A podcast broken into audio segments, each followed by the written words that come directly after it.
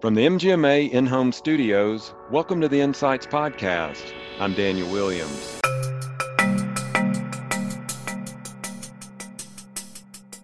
I feel really good about the future. I'm an optimist at heart. Uh, the glass is three quarters away full. We're going to get through this. Uh, we all just got to hang together and and, um, and just know that we, we need to plan for a strong future and what it's going to take to get there and just take care of ourselves. That's Tony Stajduhar with a positive outlook for physician recruitment following the COVID 19 crisis. We'll hear more from Tony, Kathy Cooperman, and Dr. Russ Livingston in a panel discussion on the pandemic's psychological impact on healthcare workers. But first, a word from our sponsors.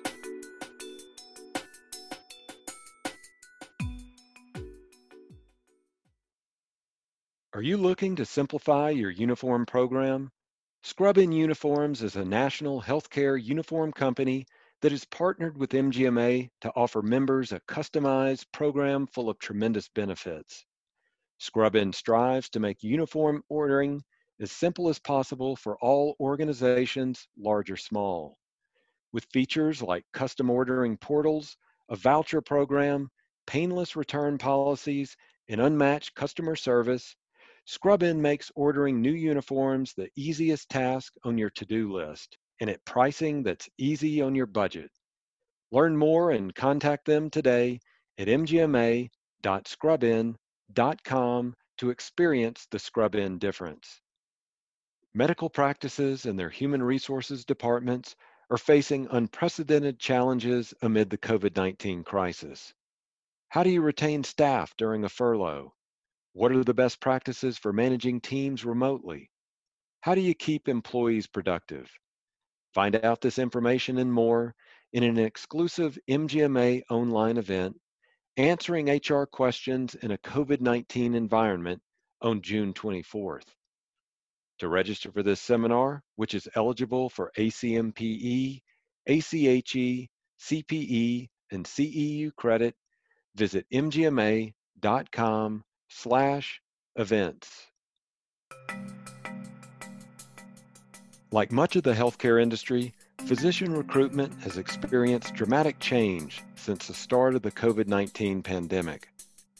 Shortages in overwhelmed communities and rural areas have made for especially challenging circumstances, not to mention the personal toll and roller coaster of emotions brought on by a new daily grind dictated largely by the crisis.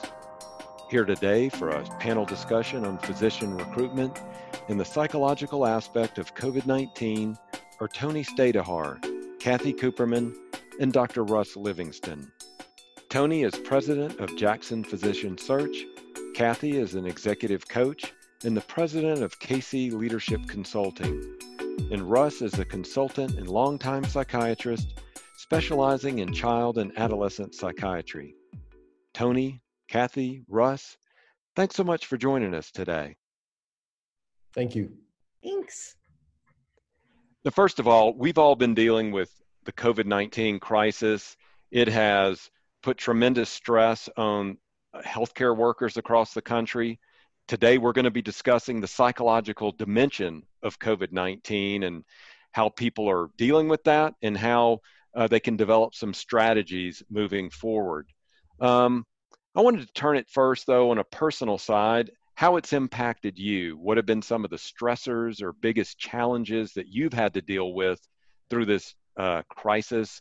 Tony, let's start with you. Well, thank you. Yes, I would say from a personal standpoint, um, the the fear of the unknown is probably the biggest because I think everybody realized very early on that this was going to be like nothing we've ever experienced before. Um, you know, we've been through recessions. I've been through three different cycles of you know, over 30 something years of physicians being employed, physicians being independent, physicians being employed, um, recessions, whether, whether things are going well for physicians or not. From a business standpoint, the stressor on me has been just that uncertainty of how this would affect us. And what I mean by that in permanent physician search, historically it's been very important and a big piece of recruitment for a physician to be able to take their spouse and or family to see the location and see where they're going to be living and see the people they're going to meet the people they're going to be working with and really understand what they're moving to to make sure they're actually going to something better. So to find out that that is the core part of your business that's stripped away for an unknown period of time. We assumed it would be at least a couple months. You know it's turned out to be at least a couple months and could be another month or two before we consistently find people opening up to say you can travel and see our locations again and they feel safe doing so. So that being said my experience was kind of for the first time a, a bit of a negative to me because i was worried that with the inability to do that that it would really hurt our numbers and our actual placements of physicians. Because our, our trajectory over the last 10 years has been phenomenal and i'm used to the line going up and thinking that it could potentially be going down down was was not in my mentality or, or thought thought category. So that was my biggest stressor going in. The second stressor from our business is to say, you know, we've got fantastic offices and you know places for people to work. Our culture's amazing. You know, it's it's such a great place to be. And we've built this with the idea that people want to be here and they learn from each other and they feed off of each other and the energy and the sharing and to say that all of a sudden everybody's working remotely that was i have to tell you it's a little nerve wracking but i knew that we were prepared to do it. We've from the beginning always equipped every one of our employees with cell phones computers technology at home to be able to work from home when needed. So all of that kind of was fortuitous to be able to put us in a place where we said okay now now let's see how it works. And it's worked like a dream. Um, my fears have been allayed to, for the most part. Um, while we've experienced a little bit of those people who are still pent up and saying, I think I want to go, but I still have to go there on site. The majority of people are still coming in, taking jobs, and they're doing it via video, video conferencing. So, you know, those were my biggest fears going in. And also, the last thing that came as time progressed was to say, as we knew hospitals were hurting, how is that going to help or hurt us financially? Are people going to put our services on hold? Are they going to cancel accounts, et cetera? So that was a little nerve wracking, but again, knock on wood, we've uh, come through in pretty good shape. Lastly, from a personal standpoint, of course, it's always worried about family. And, you know, are we all going to stay healthy? And what can we do to keep our, families healthy? And that's always been a big concern. But still, again, you know, I, I can't complain. So all's good for now. Good. Well, thank you for that. Uh, Kathy, let's turn to you then. What what has your day to day been like? What has your life been like uh, during this crisis? All right. Thanks, Daniel, for asking. Well, on the personal side, pretty upside down right now. Um, I'm working from home as most everyone across the country instead of traveling about every other week, which I had been doing. So a lot of my work is training leaders across the country in different um, uh, different industries. So now we've turned to uh, the online kind of training. I also do executive coaching, so all of that is online via video chat. So I have the added stressor of sometimes my cat jumps up and walks across my laptop and gets in on the video meeting and that kind of crazy stuff. In addition, my elderly mom in her late 80s moved in with me at the start of this pandemic. And that's been joyful as well as stressful at sometimes for both of us. Um, it's changed, you know, my visiting with my granddaughters, like many, many people. Um, but yeah, work has changed quite dramatically. So it's really starved that extroversion uh, need that I have. And on the other hand, the joy of actually being home more often. So yeah, pretty much everything has changed. Absolutely. Uh, Russ, what about you then? What does your day to day look like? You meeting uh, with patients or talking to other clients out there? What, what's your life been like? Sure. Well, uh, first of all, uh, Daniel, I really appreciate the opportunity to participate in this. Thank you. Um, so I, I want to preface my comments with acknowledging that there's a bell curve and that, uh, you know, if we think about what's happening to people across the country, uh, honestly, we're talking about a, a privileged subset of the bell curve. And so uh, I being one of them. So, you know, your typical physician is uh, relatively insulated from the slings and arrows that uh, many of our uh, other members of the community are dealing with. And, you know, one of the one of the demographic um, sort of dividing lines that's that seems to be shaking out is those who can work from home and those who cannot work from home uh, but have to go out in order to put food on the table. And, you know, there's no question that uh, physicians are much more in a position of being able to work from home and being able to leverage that, uh, you know, their skill set in the service of doing that. That's not true. And then there's a, a distinction amongst physicians. So there are uh, healthcare workers and physicians who are engaged directly in the care of uh, COVID 19 patients who have to be on site. And then there's the raft of us who are in other fields, like myself in psychiatry, who can reasonably continue to do the work remotely. So, uh, you know, I, I, I'm happy to talk about stressors and sort of the tumult that this has caused, uh, but wanting to nest it inside the context of acknowledging cause for gratitude and privilege. Um, having said that, I did uh, lose my uh, favorite job ever. And that was fairly rapidly um, after uh, COVID hit. The nonprofit agency that I was working for uh, experienced significant financial adversity because of uh, decreased revenue and increased financial demand in order to adapt.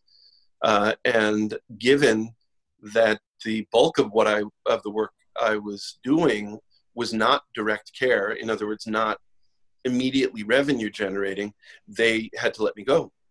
Um, and so uh, the, you can imagine the kind of stress that that caused, mm-hmm. uh, including you know loss of benefits at this particular time. Uh, but uh, I was very fortunate um, to um, be able to secure another position that I'm very happy with within weeks. And uh, again, acknowledging that that's not the typical experience that people are having. Um, the um, the main um, sort of stressors uh, beyond that are um, the the kind of uncertainty that you, Tony, talked about. Um, you know, there's many variables in the mix, and so it's really hard to plan. It's hard to know sort of exactly what's coming next. And then the other concern that, that I've had is um, the effect developmentally on my 13 and 14 year old children, where suddenly, you know, at a, at a key time for socialization, their social lives have, you know, been substantially diminished and moved online. Um, at the same time, there are gains. So I have uh, much more time with my family, and that in many ways has strengthened my bonds with uh, my family members. Um, there are uh, projects around the house that had, lain fallow for a long time that we're getting to, uh, and uh, and so that you know, on balance, it's been both tumult and uh, gratitude. Thank you for sharing that. That's a powerful story, and thank all of you for sharing those personal stories. Um, we want to look at this, take a deeper dive now into the mindset of physicians and other healthcare workers who are looking to change jobs in this unique environment. Um, first, want to get a, a better understanding of what this job market looks like. Tony, if you could kind of give us a, a sense of what the current market dynamics are, um, what job seekers are dealing with right now, what employers are dealing with right now. Absolutely. Um, yes, let's start it by saying uh, there are the haves and have nots, if you will. And the haves, let's just say everybody knows the Mount Sinai's um, here in Georgia, the, the Albany, Georgia situations, the places where there have been hotspots and on a per capita basis, they're overwhelmed with COVID. Um, right now, the last thing on those people's minds is recruiting physicians. Right now, they're just staying alive, keeping their head above water, and saying, How do we get through this and keep these people alive and healthy if we can. And it's like we will have to worry about this later on. It's important, but we can't we just can't worry about that right now. So that's one subset. The other, on the other hand, are places where you find you know towns of 50,000 people where they've had one case. Uh, you, there's just not a lot of rhyme and reason as to a lot of those things. Or you find rural areas that are saying we don't have COVID cases, we need to continue recruiting. And in some cases, when some of these rural hospitals are saying that they have to stop elective surgeries, it's potentially there's been at least probably 40 or 50 hospital closures as a result of it. So many times a single physician can make the difference of whether a hospital stays open for a community or not. So the the thing that we've had to adjust to and try to help our clients is to find out what are the things that you need help on and are you still going to need on the back end of this when should you be getting started and, and when do you need these physicians delivered and if that means that right now people still need certain specialties in 2020 then so be it. We need to be recruiting and helping you recruit right now. So these are things that we've been trying to keep in mind yet still be mindful that people are suffering and struggling and we're not trying to be mercenaries to come in and and you know take advantage of a situation. But we also want to help them any way we can to say these are things that are going to be critical needs for you regardless of what the current situation is or not. So it's helping people get from a client side from a hospital standpoint it's helping them get past that or you know large groups are in similar situations so group dynamics is just as important and they're being hit sometimes harder than some hospitals are so we're just trying to be consultative and try to help them say if this is your needs, here's a game plan. And if yeah. your needs are further back, maybe we can push some of that off and help defray some of those costs that you might be incurring otherwise. Um, so that's more from like the clientele side. From the candidate side, it's uh, probably the most stressful time ever. The demand for them has always been so high that it's almost been like, oh yeah, where do I want to go practice? You know, which which which one am I going to choose? Which, you know, out of these five locations, which is going to be the five, one of the number one, number two, number three? Um, that's always kind of been the way it's been historically. But now physicians are coming into the job market sometimes out of necessity, where they've had a position pulled out from under them, unbeknownst to them, and not necessarily that the hospital is trying to do anything or do anything bad. They just can't afford it. They had to rescind offers. So you're finding a group of people that are desperate to find a job because they can't come out of their residency program or the change that they made in their previous job and just say, oh, I'm going to fall into something. So as a result, you're finding more pent up um, supply than we've ever seen before. And so I kind of always liken it to okay, you you know you've got a huge horse race and there's unlimited number of horses can go, but there's still that starting gate well, we've still got 50,000 physicians that are going to relocate this year, but it's all going to be in a shorter period of time. And while, yes, we are seeing people take um, permanent jobs via video conferencing or other means at this point, there's still a lot of them that have to have the on site visits. So all of a sudden, when that gate raises, it's off to the races. And who's going to get those jobs? Who's going to get those physicians first? You know, it's it's really an interesting dynamic, one that I've never witnessed in 35 years. So, um, but there's a lot of nervousness out there on both sides, uh, as it should be, because it's just again the unknown. You just don't know. But uh, and the biggest unknown, the part that worries me for them the most, is you know, is this going to have a reoccurrence quickly? Is it going to come back just as forceful next January? And are we going to live through this all again? And that's the part that I wish we all had a crystal ball and we could figure this out. But I hope that answers the question. It does. Thank you so much for that, Tony. Um, kind of laid the groundwork of what the conditions are. There is that unknown, there's that uncertainty right now. So I want to turn to you, Kathy. What is that doing to people psychologically? What is the psychological phenomenon regarding people's you know choices decisions right now um, and how they're dealing with this. Yeah, thanks, Daniel, for that question.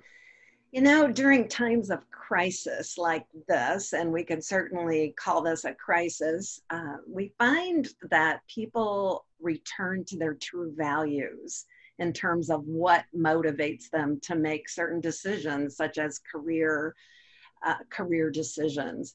Uh, a great example of that is what happened during 9/11 and uh, during some of my leadership workshops my gosh with hundreds of leaders we talk about what was the result of that crisis on your decision making on your career and we found that people went right back to their core values just because of this uncertainty that we've been talking about, this massive unexpected change.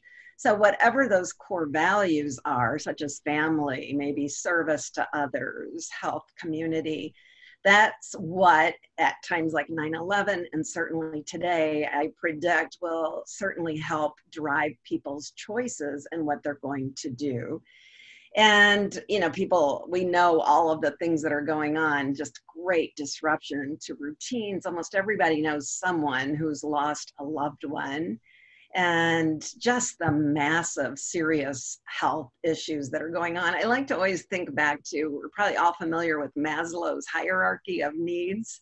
That's been a classic in psychology. And you think about that pyramid or that shape of a triangle and in a nutshell, of course, people, according to the theory, are motivated by their lowest unmet needs. So for the healthcare industry, most people in the industry are well up at the top of the hierarchy of the pyramid, motivated by higher order needs, self actualization, um, helping other people. Well, right now, with what's going on, I'm seeing that pyramid upside down.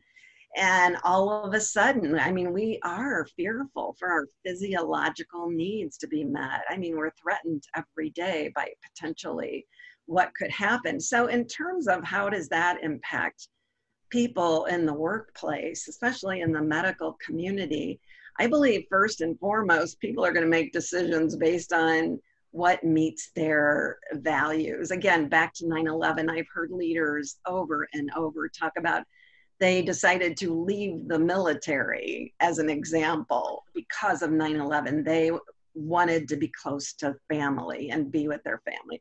We've heard people say they joined the military as a result of what happened. Some people got married uh, some people got divorced just big big impact because of values. So i think it remains to be seen what's going to happen we know uh, right now looking at physicians for example a lot of younger physicians are seeing career choices quite differently than those who've been around and seasoned and have so much invested. And so it's going to be interesting to see what happens over the next couple of years some of the choices maybe that this new generation of uh, physicians will make. Okay. Thank you for that. Um, Russ, I, want to turn to you now. We know that healthcare professionals are dealing with stress. They were dealing with stress before the COVID 19 outbreak.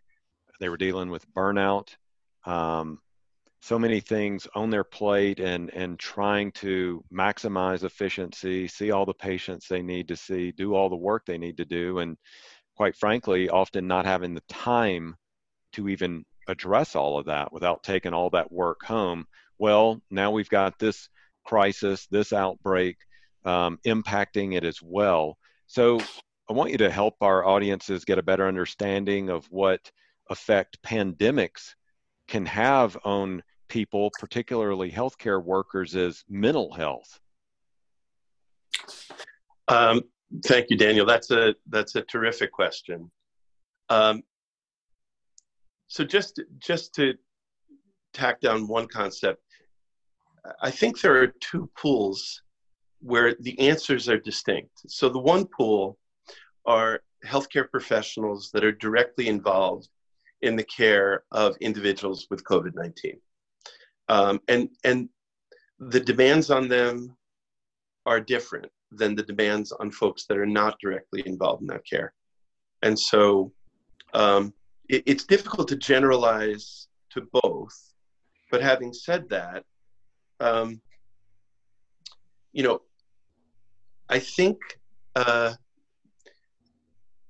not unique to healthcare professionals, as Kathy was referencing, is the profound increase in anxiety um, that people are experiencing in their personal and professional lives and how people adapt to anxiety. So, Kathy, you talked about people sort of returning to their core values. I would agree. And I would also say that under duress, people also return to their core adaptations. And um, I would say the more anxious, um, the more folks are likely to demonstrate some problematic adaptations or regressive adaptations. And so one of those includes sort of such a profound need for structure and certainty that one goes about their lives as if there is that level of certainty when there's not. And so in, that, uh, that defines, uh, you know, it takes one casual look at social media to see that people are um, making claims with certainty about what's happening and what the motivation is of uh, the of the government regarding what's happening that really are not based in reality. And so um, you know one risk is that people develop um, sort of lower level adaptations to anxiety including paranoia including rigidity including need for certainty when the possibility for certainty is not really there. Um, in terms of um, some specifics about that, it makes me think of a, a body of information about um, uh, what's called ambiguous loss. And so, Tony, you were talking about sort of variables where you, you don't really know what to expect next. And, um, you know, the, the, the, concept of ambiguous loss was coined in the 1970s. Um, the, the name of the researcher that coined that concept is Pauline Boss, if any of our audience wants to read up. Uh, and essentially, she pointed out that there's a, a very significant difference between loss that's well defined. Somebody dies, you know how they died, you know why they died, and uh, and you go through your uh, process of grieving, as distinct from circumstances where somebody goes missing or somebody is suffering from a, a condition that seems to be threatening their lives, but it's not well understood what the trouble is or what to do about it. And maybe they'll recover and maybe they won't. And I, I think our adaptation to the COVID 19 circumstance is more like the latter. We don't really know when a vaccine will emerge. We don't really know uh, when it's going to be safe for us to uh, you know safer for us to be able to work on site. And so um, this level of uncertainty is one feature that i think uh, people are dealing with. And uh, it, you know when folks are recruiting and trying to fill positions it's good to be mindful that that's one of the issues that folks are dealing with. Um, a second is and this is more for the crew that is working with covid-19 patients but not unique to them is the concept of vicarious trauma. And there's a, again, a research evidence base that tells us if you're working with traumatized individuals, and if we liberalize the concept, I'm sorry, who's not dealing with trauma at present, uh, but healthcare providers that work with traumatized individuals are themselves, this is evidence based, at higher risk for developing PTSD symptoms than the general population. This is meaningful because uh, if you think about uh, PTSD symptoms, it involves avoidance, cognitive distortions, reactivity, uh, traumatic re experiencing triggered by uh, circumstances in the present environment, all of which um, potentially uh, decrease uh, people's capacity to deliver optimal work. Uh, and so that's also a dilemma. Um, and um, Kathy, you touched on the importance of people uh, feeling like their work is meaningful. And I think, um, you know, the current environment has really thrown a wrench in that. I, you know, I mentioned my own experience of being. I mean, I had I had worked for years to be in a position where I felt like my work was aligned very closely with what I find to be meaningful. How to how to improve the quality of services that people were receiving in the public sector. And, um, you know, meaningful work is closely tied to people's sense of identity. And so that's another feature that I think, um, you know, when folks are looking to hire, to be mindful that uh, many of the folks that they're uh, recruiting may have had a, a, real wrench thrown in their experience of, you know, doing meaningful work. Now we've addressed the conditions that are present right now. We've addressed the impact psychologically that it has on people. Let's look at some strategies. Let's look at some things uh, that people can do um, to really help providers cope with the stress of this new normal. Kathy, let's start with you. Uh, what are some thoughts that you might have, some solutions, some strategies for people? Yeah, again, in the work I do, a big part of when we talk about even heavy workload time, but certainly during times of crisis, being resilient uh, is so very important.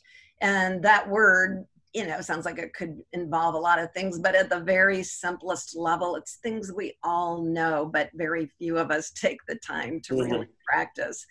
For one, uh, and I'll be vulnerable myself. Um, there was a very low point in my life when I lost my adult son. Um, oh, sorry. Died very unexpectedly. And so I was seeing a therapist and just trying to get through that. And she would ask me every time I would visit her, she goes, Kathy, are you exercising? Uh. And I'd say, no, I just can't. I just don't feel like it. And I'll never forget what she told me. She said, when you feel like it the least is when you need it the most and those words have stuck with me um, over these past five years and she is so right so that's something you know a very practical solution partial solution is to be sure to take care of oneself exercise even just getting out in the sunshine for 10 minutes a day taking a short walk um, taking breaks. And i understand those on the front line. It's not so easy to just take a break because you have to disrobe and change completely. But you know for the, for most of us if whatever that means to take short frequent breaks to the extent possible just to get away from some of the very intense stress also just uh, i think another practical tip is to avoid overload on the news i mean we can get addicted to following and listening to all the horrible things. And every time you look at the TV screen, the numbers and just the, uh, and it's real, all of that is real, but to try to maintain some kind of balance. And even though we're all cooped up at home, do something every day that has a little bit of fun in your life. And for me, I, I mean, I do a lot of things outside with my pups and my cat, mm-hmm. but and the last thing I would say, um, talk to others, having that social support network. And I mean, most of us, I think Tony said this in the beginning, have become masters of technology. So if that's connecting with friends and family via Zoom or whatever, but don't let go of that need for social support. Okay. Well, Kathy, I'm so sorry for your loss. And, and I yeah. thank you for sharing that story with us and those other insights. Um, Russ, uh, I want to turn to you. What what strategies uh, would you like to add uh, for our sure. audience as well? So I, I want to uh, I, I want to do a part A and a part B. So part A is what individuals can do to uh, stay well, and part B is what hiring entities can do in terms of structuring their programs in a way that supports the well-being of uh, workers. And actually, that's where I do uh, my consultative work in terms of helping um, uh, healthcare entities with um, strategies for wellness for their staff and also mitigation of vicarious trauma. So the first bit, uh, I'm basically dovetailing with what you were saying, Kathy. So the the um, the three legs of the stool, uh, where the stool is uh, either physical well-being or emotional and mental well-being, are uh, sleep, exercise, and nutrition. And uh, you know, while everybody's heard it uh, as many times as they've gone to their primary care doc, uh, the the thing is, uh, you know, how does one make that real? uh, I will add to what you said, Kathy, about exercise, that the um, the mental health benefits of exercise are greatly enhanced if one is in the aerobic range. So that's aerobic range 30 to 45 minutes, three to five times per week. Walking's great, but it doesn't confer the same advantages in terms of mood and anxiety as getting into the aerobic range. Um, and then, you know, enough said about uh, sleep and nutrition. I'd also say uh, the evidence base is strong for the use of various kinds of meditation and yoga. And uh, we should uh, be quite public, in my view, as a way of um, contributing to reduction of stigma uh, to say when all of those strategies fail and people are not functioning well, they should be very willing to seek uh, counseling. And if the counseling is optimally provided and is not adequately addressing functional impairment, that, that folks should be willing to seek psychopharmacologic uh, and naturopathic, evidence based naturopathic remedies uh, to uh, deal with their troubles. Now, on to part B, the sort of systems of care and the way they can support this kind of well being. And quite frankly, I think this makes them more attractive in terms of candidates.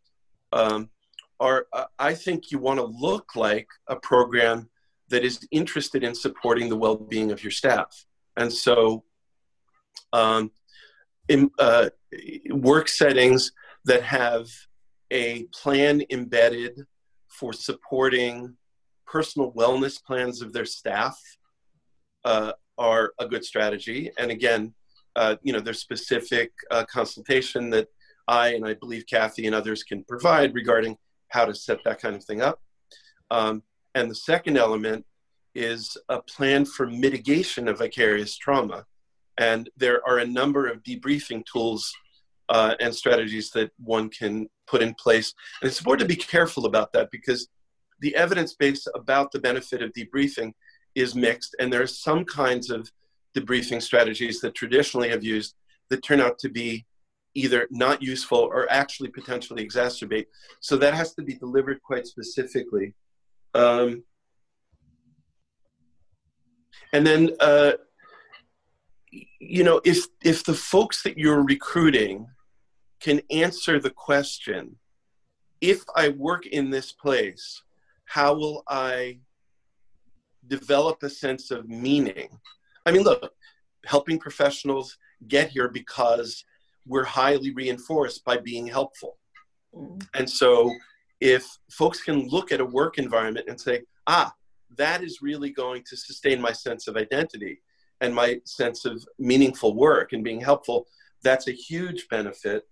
Uh, and lastly, I would say in the current uh, COVID environment, uh, the more folks can um, can support their uh, staff uh, working remotely, for the long, you know, for the longer they can, the better.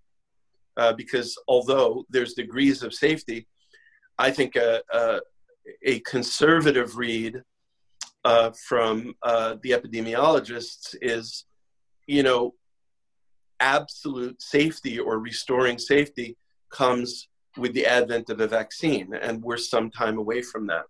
And so I would say programs that can flex to telemedicine uh, have an advantage in, in terms of recruiting. Okay. Thank you for those powerful statements and some great strategies and solutions as well. Um, this has been a great discussion, and I want to give each of you a chance to provide some final thoughts on what you'd like to share with our listeners as they address recruitment, retention, their own psyche, uh, the psychological impact of COVID 19. Uh, Tony, I'd like to start with you. Give us uh, some of your final thoughts here.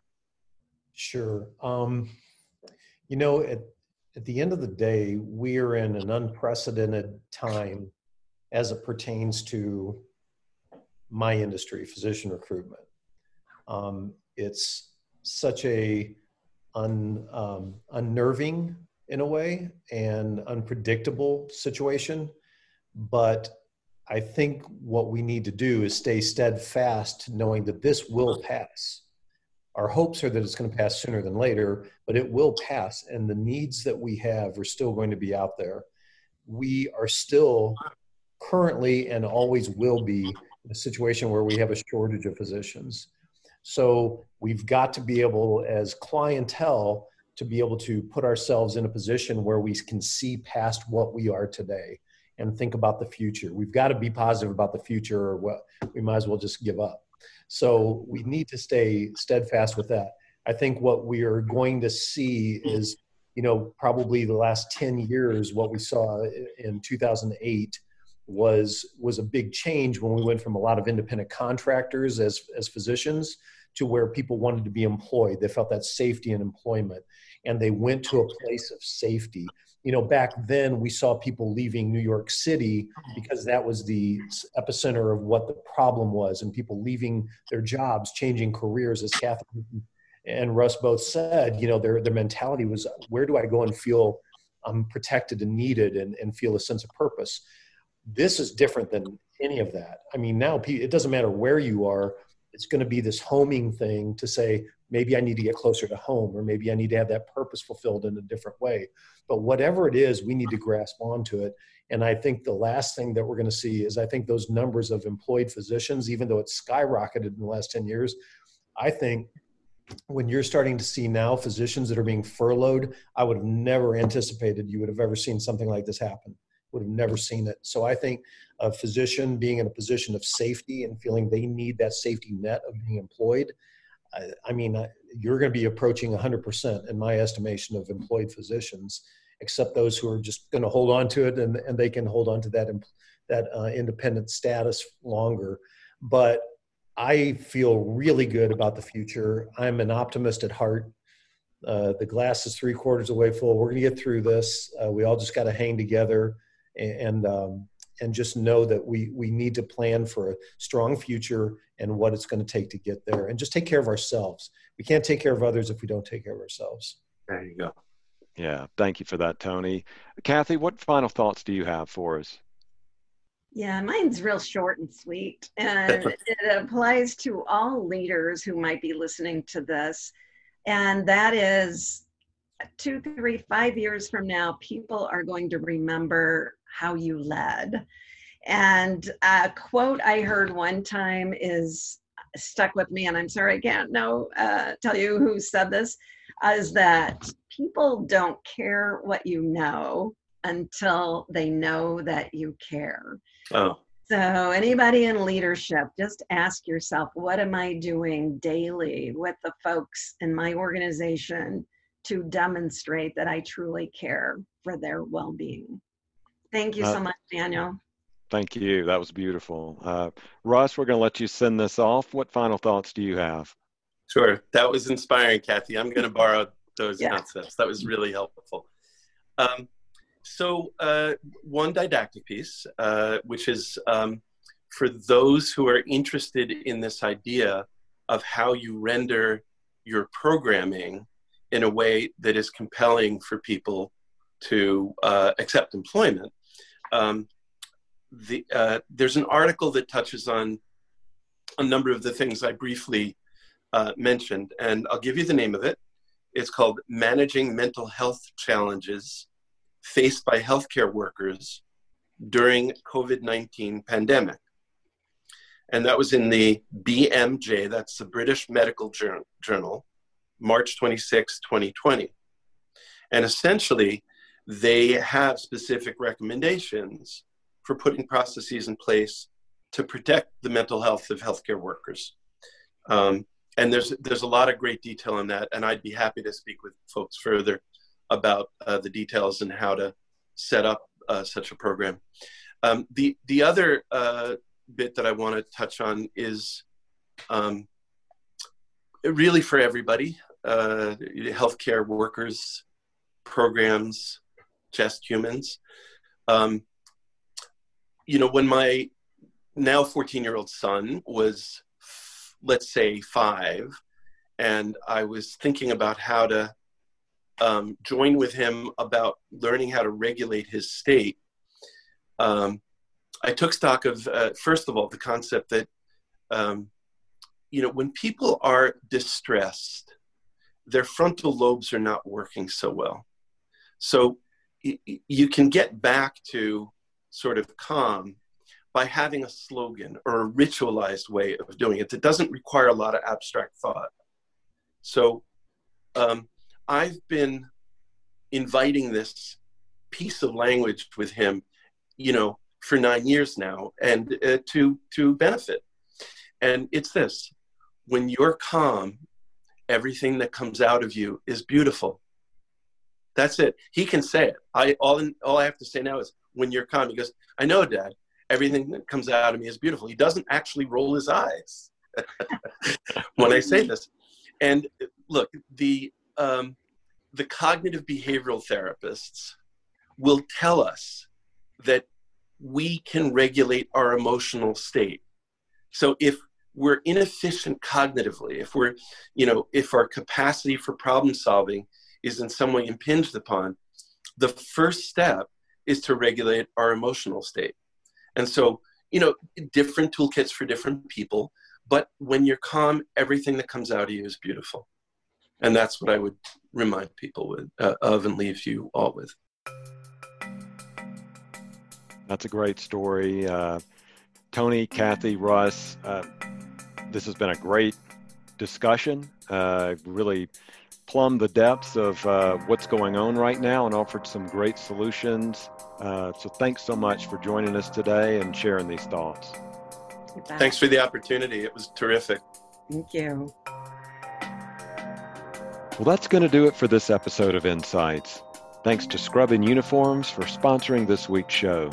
To streamline your uniform program and experience the Scrubin difference, visit mgma.scrubin.com.